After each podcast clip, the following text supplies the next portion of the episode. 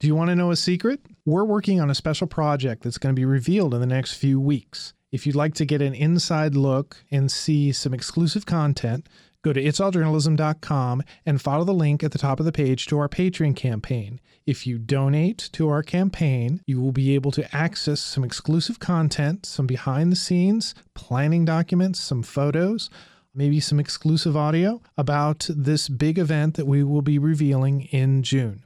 Again, go to itsalljournalism.com follow the link at the top of the page, and donate to our Patreon campaign.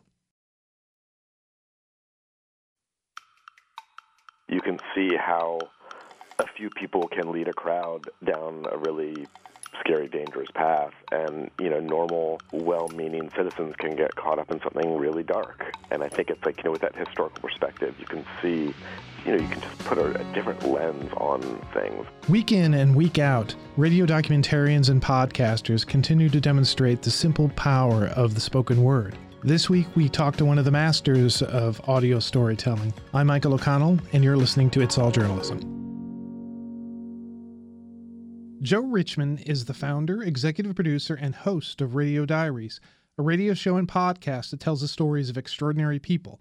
The show has been running since 1996 and has been featured on the BBC, This American Life, and NPR's All Things Considered. In 2012, Joe won a Peabody Award for his work on the show. Welcome to the podcast, Joe. Wow, thanks. It's good to be here. Yes, yes. Now, because this is totally transparent. We we had tried to set something up sooner uh, while you were out traveling around America, and the recording didn't go quite well. So we're sort of following it up, and uh, I think we're going to be in a better position at this point. But now, why were you traveling America? May I ask, or at least the East Coast? Yeah, well, we were doing uh, Radiotopia, our podcast network, was doing a an East Coast tour. So I was one of seven shows or six shows that were you know live in this on this tour going up the East Coast. We went uh, started in Atlanta, Durham, D.C. We did two shows in New York and then a show in Boston. Wow. And um, it was you know I've never been a rock star before, so this was a little glimpse. And I have to say um, I now have a, a an appreciation for the lack of glamour that might be in that you know in the rock star life life. We were just on a bus with the whole team and going from city to city, and it was fun, but it was not exactly the glamorous rock, rock star life that I'd imagined. Yeah, the cue uh, Jackson Browne. I think. on the road. on the road. So, what was your, you know, you got a chance to interact with your audience. Do you get many chances to do that? You know, uh, not that many. At Radio Diaries, we've always done some events where usually where we'll bring some of the characters from our stories and we'll do kind of like a more like a talk or a you know interview kind of type show. This is much more of like a produced show.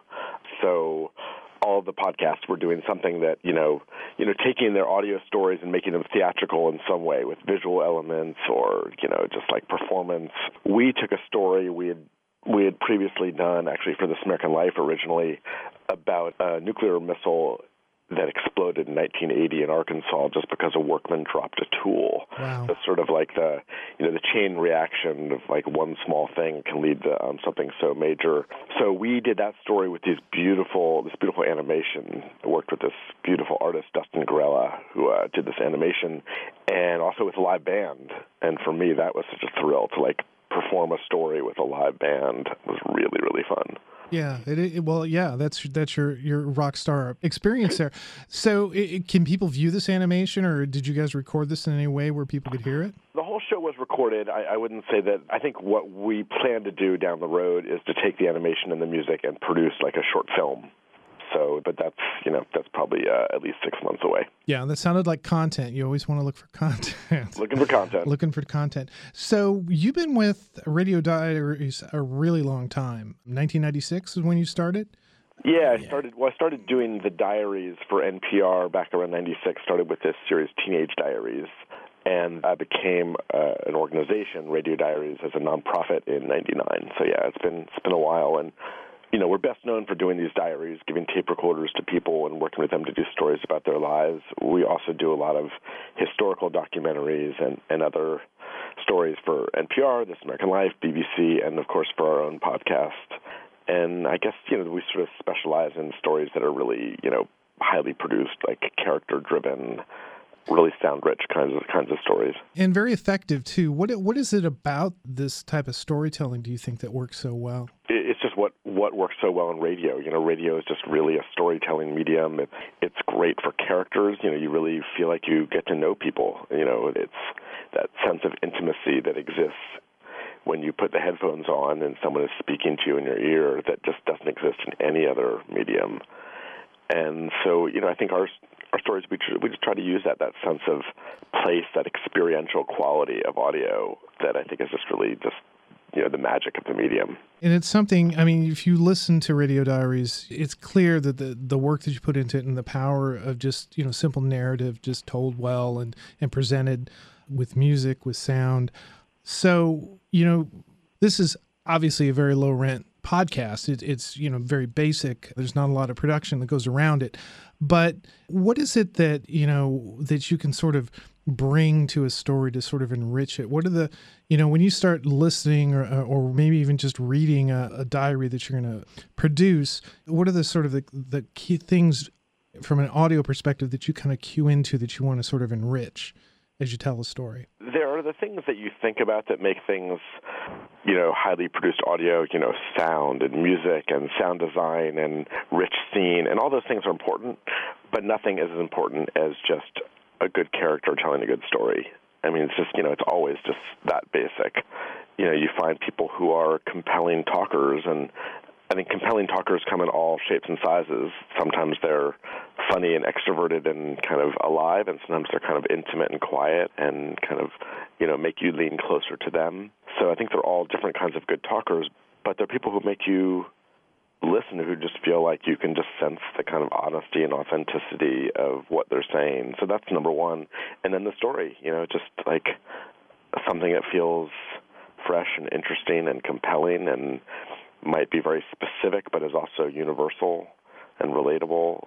So I think you know those are always the two ingredients that are most important: a good a good story and a good storyteller. So going back to those early days of radio diaries, of teenage diaries, you know, what was it that you were seeking to do at that point? You know, what was it that was like, you know, this would be a really great way to to tell stories to, you know, engage an audience? What were the things that you were thinking?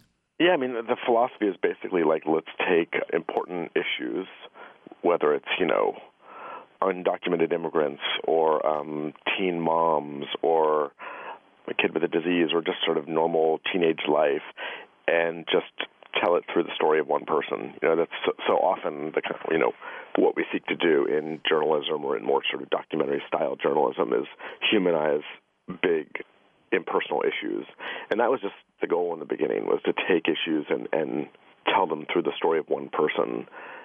And it's sort of like you know, like the Trojan horse theory. Like you get the story in, and you get people to feel to kind of understand this one person's life and to maybe empathize and to really kind of get who they are and where they're coming from. And through that, you get to know this issue that maybe without that kind of storytelling approach, we might think very differently about and much more kind of like dispassionately about. Now, you talk about big stories. I mean, you just mentioned a story about you know somebody dropping a, a tool and setting off a, a nuclear bomb. Are there? Have you ever sort of uh, come across a story that's like you ask yourself, well, how am I going to tell this story? What is the what is the hook? And you've had a real challenge with that. Yeah, I mean all the time. Oh, and by the way, the, the nuclear missile exploded, but the nu- but the nuclear warhead didn't oh, explode. Okay, well, let's, let's clarify that. There's a big, that, big, that, big difference. That we definitely know about. Yeah, I mean, you know, some stories are just really some stories are easier to tell and some stories are harder to tell. You know, we do a lot of historical documentaries as well, and some just have kind of built in narratives, and some are just more vague and more about ideas or more just a little bit harder to kind of put your hands around. And you know, and and, and there also there are just some stories that are, you know, more easily told in print or maybe more easily told with images or and then there's stories that are just more naturally told in audio. So you know, if it's a good story, we we we don't shy away from it. We try to just, you know, whether it's getting archival tape or the right characters or the right way in or you know it's just kind of trying to find the elements that can make a story come alive but certainly there's some stories that are just so much harder to tell than others yeah there are a couple of stories that you that radio diaries featured recently that that really kind of stood out to me one was uh, the fly girls the one about the um, um uh, the wasps The yeah, WASPs. Yeah. WASP, which stands for um, the World War. Uh, no, what did you say? it Air the- Force Service Personnel or something. personnel. Wo- I'm kind of- I yes, can't women Air Force Service Women. Air Force Service. Yeah. Anyway, um, yeah, the- yeah. The the story is basically that in World War II there was such a shortage of pilots because they were all overseas fighting the war, and they needed pilots to you know ferry planes, to do training missions, to do you know stateside jobs, and so they started training and using women and it was the the first time that women were they weren't officially considered part of the military at that time. This later on that they were recognized, but they were up there fighting, you know, flying bombers and planes, and uh, you know, really amazing experience for a lot of these women who wouldn't have had the, opportunity otherwise. And so we did an oral history with a lot of those original pilots from World War II. It's so great to to hear them tell their story and the emotion that they and the pride they still have years and years later. You know, something that was obviously a big moment in their lives. What I liked about it is the way it was told, and you, sort of bringing the women into, you know, unfolding their story, and as with a lot of these stories with women in the military during or doing work during World War II, is once the men return, everything changes, and that sort of moment you really kind of feel that moment when they have to go mm-hmm. back to their their daily lives, but. But then on the other side of it, you have women who are still flying, you know, decades later, that it still was a, you know, they didn't just go back home. They, you know, they still flew in some some way and they still had these lives. I, I thought that was really powerful. The other historical story, and this sort of goes to what you were saying before about you know how to tell a story through audio was the one that the cue for it was i guess um, strange fruit that that song about well lynching and the story about the, the lynching that took place in the 1930s in, in indiana could you sort of talk about the production of that and, and how you were sort of told that story and brought all those all those different elements to tell that story Yeah, I mean, obviously a very intense story, but it, it's one of my favorites. I mean, the song "Strange Fruit." Many people know the story about that song. It's one of my favorite songs. It's a Billie Holiday song that was based on an Abel Meeropol poem. Abel Meeropol was a he was a high school teacher in New York who saw the photograph of the lynching that happened in Marion, Indiana, in 1930. This famous photograph of two young black boys hanging from a tree, and he turned that into a poem, which then became the Billie Holiday song. So that story is pretty well known. What isn't so well known, which is what, what the story that we told, is there was a third boy who was supposed to be lynched that day. There were three boys who were caught and put in jail, suspected of beating this this other white boy, and all three of them were going to be lynched. And James Cameron, the third, survived. Even strung him up, and they they took him down. No one's quite sure why. He looked a lot younger. They'd already lynched two. The crowd sort of, you know, maybe lost its its appetite. No one's sure, but he came very close to be lynching to be lynched, and he and he survived. Considered the only person to ever survive a lynching in America. And so we had um, an interview with him and a historian who wrote about this and some others.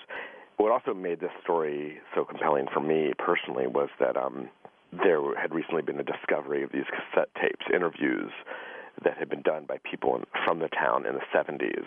So the, the lynching was in the 30s.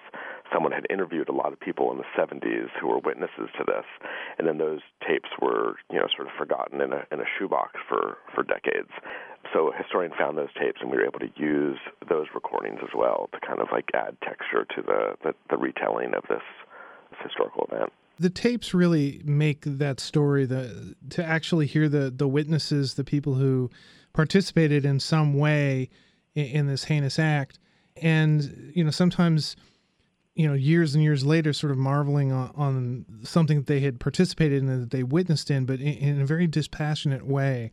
And then juxtaposed with the um, the lynching victim one of the things that's so interesting about this story too is that Billie Holiday's song talks about Southern fruit. It's you know it's basically the story of a Southern lynching, but yeah, of course it wasn't a Southern lynching. This happened in Indiana in 1930. So sort of going against the you know the cliche that we you know, that we think of all lynchings being Southern, and of course that that wasn't true. And even even though she changed her song to fit the the, the to fit the the stereotype. It was really based on uh, something that happened in, in Middle America. Again, something else that was was really powerful about it is this idea of this this hysteria that seemed to occur, and nobody seemed to, you know, the witnesses. Nobody seemed to sort of comment on on why it was happening. They were just, you know this happened and this happened and this happened and, and you sort of juxtapose it with you know maybe some of the press coverage reading some of the news accounts of what what the story was and talking about the photo the famous photo and the fact that that people were able to go to the town square the next day and buy copies of this photo uh, Right. as if it was you know this is a big deal in town we should check it out yeah no it's every aspect of that that story is just is both shocking and just amazing and it, it's sort of like what what's so interesting about doing history in general is that you know things look different from our perspective now, of course, but also you know in that story, for example, you you can see how a few people can lead a crowd down a really scary, dangerous path, and you know normal well-meaning citizens can get caught up in something really dark. And and I think it's like you know with that historical perspective you can see you know you can just put a, a different lens on on things. And I think obviously a different way to look at those historical events, but also a different way to look at you know the contemporary life that we're living now. I mean, a lot of our history stories we put under a, a series title called "The History of Now" because we like them. We like to show how they reverberate with you know things that are happening today. Yeah, yeah. Again, that that was the the big takeaway that, that from it is how how close something like that, something terrible, is to to any any crowd, to any person when a hysteria is sort of raised. Mm-hmm. Now, you've Radio Diaries is a radio show. It's also a podcast. And we've seen podcasting sort of grow in the last, you know, 10, 15 years. It's, it's been around a while. What do you think about the the, the growth of, of, of this and, and and what this means to sort of, you know, listenership and and just audio storytelling in general? I mean, it's fabulous. There's so much more interest in in audio and in in stories, in journalism, in you know, in, in the kind of work that we do. I, I think I'm not one of those who makes a huge distinction between radio and audio and podcast because you know the stories that we do, whether it's on the podcast or broadcast on NPR, aren't that different. There are some differences. You know, sometimes they can go longer, they can be a little more casual, but you know, we're still doing the same kind of um, radio documentary journalism. But you know, there is a difference. I, I think for me, one of the differences is on our podcast we have our own audience that we speak to directly, and there's a certain um, there's something really wonderful and powerful about having people coming to hear the kind of stuff that we do, and that's what they're doing, and, and I love that. And then there's also something really great about when our stories air in the middle of, say, All Things Considered, a news program, you know, in between the story about, you know, the news from Syria and the budget debate, that you hear these these kind of like strange documentaries. I think there's something really powerful there too, where people are listening to our work that aren't looking for it, that finding people wh- where they're not expecting it. I think both are really are really powerful. I wouldn't want to give up one or the other. Well, it certainly helps with your discovery, which can sometimes be a really a difficult thing for somebody who's doing a podcast. You know, how do mm. you how do you get people to to download your podcast? How do you get people to listen to it? If it's something that's part of another show that's already got an audience, suddenly, you know, those are people that, that you can convert maybe to podcast listeners. Do you have a sense of, you know, how many people listen to you on the radio versus the podcast? Well, when our stories air on, on All Things Considered on NPR, it's a huge audience. You know, their audience is maybe it's about um one and a quarter million listen to any given story and All Things Considered. So that's a big audience, and our podcast audience is more like say a hundred thousand per per story, something like that. So it's it's a big difference. But on the other hand, the people who listen to our podcast are listening very closely and intently and with purpose, and you know, really going to find us. So it's a more dedicated listener as well. Yeah, I too, you know, don't don't necessarily see a big difference between, you know, radio, audio storytelling, and and podcasting. Certainly, yeah, obviously, if you're you're on the radio, you have to you have other considerations. If if you have commercials or if you have uh, you know time posts that you have to hit, Right. which which again speaks well for for podcasts in the sense that. On the one hand, you have you can make a podcast as long as you want to, but then another the other thing is, do you want to make it that long? You know, you know when when does editing come in? when you do a story, tell me uh, actually, let me think about that from a production standpoint.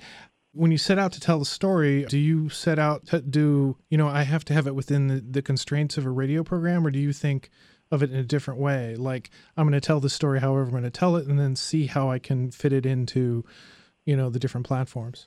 Yeah, a little bit of both. Definitely, I mean, you know, since so much of our history we've been producing stories that air within the clock of um, NPR's news programs, definitely aware of the constraints that exist there. So it is really liberating when we have a story that is just for the podcast only, and we don't have to think about any of those kind of clock issues. On the other hand, I've always I, I kind of like the constraints too. Like I, I I like having to make things tighter and tighter and tighter. There are times when you make something so tight that you actually you damage it, you make it less than it would have been. But if you can avoid that, I think tightening uh, I mean just editing is always good. Like the more rounds of edits you do is just makes the work stronger and clearer and tighter.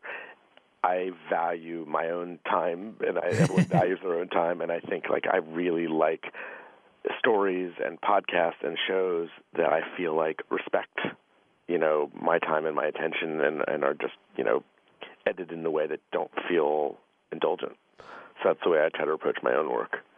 Yeah, I've talked to lots of different podcasters, lots of different people who came out of NPR.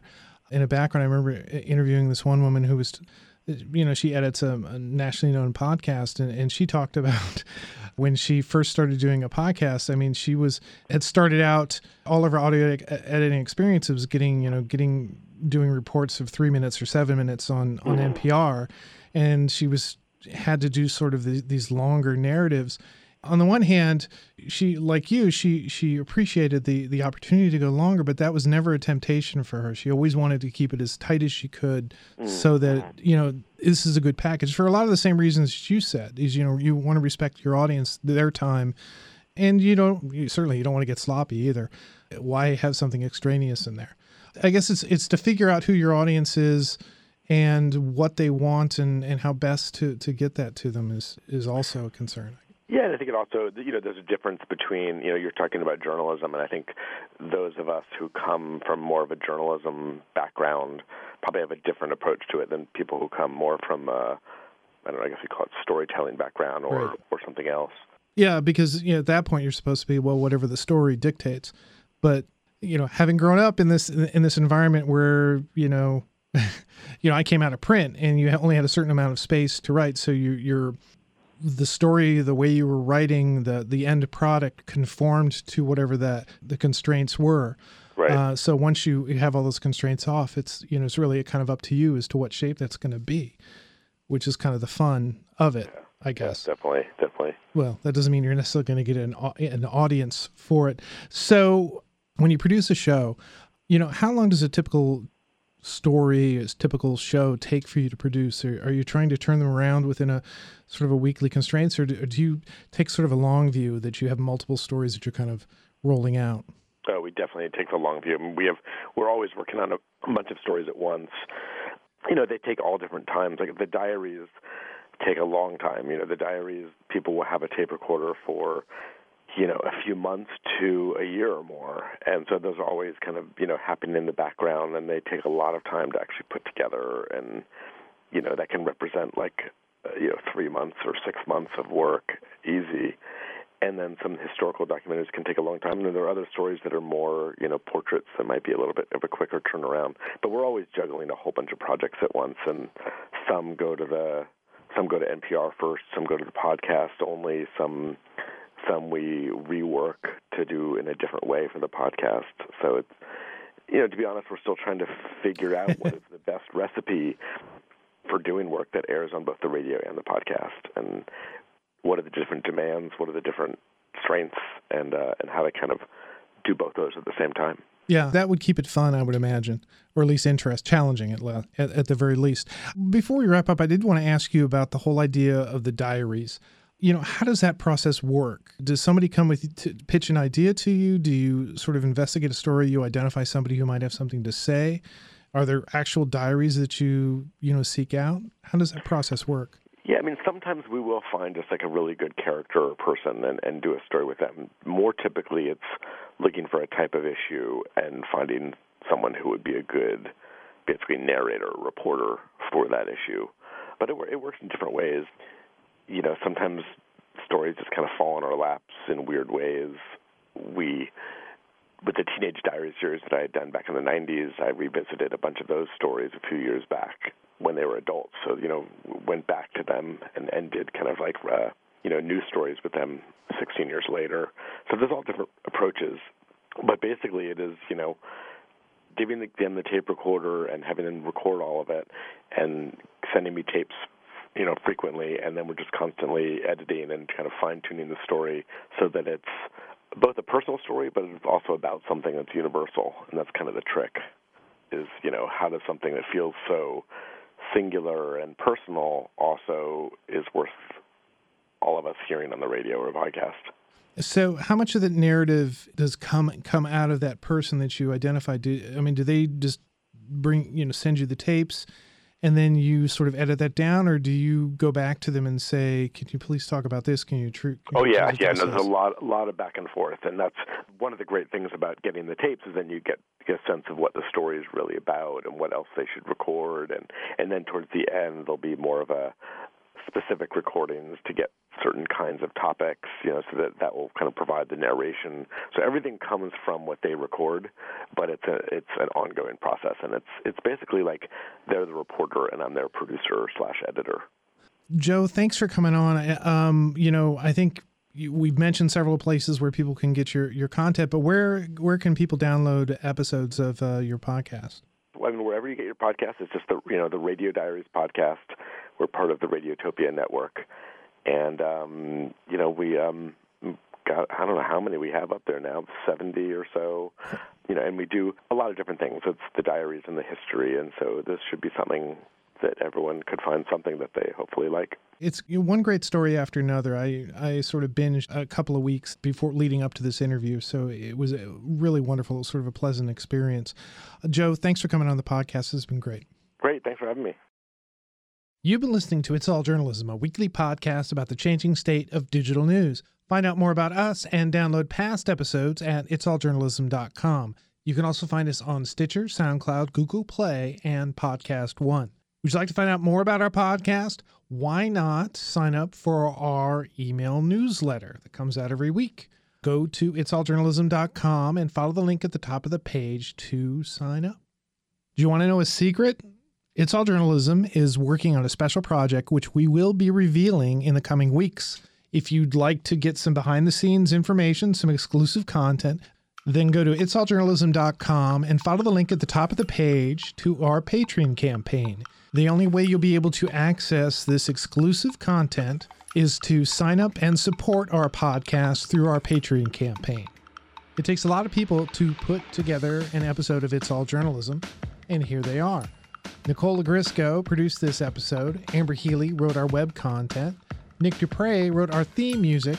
Nicholas Hunter provided web support and research. And I'm your host, Michael O'Connell. It's All Journalism is produced in partnership with the Association of Alternative News Media. Thanks for listening.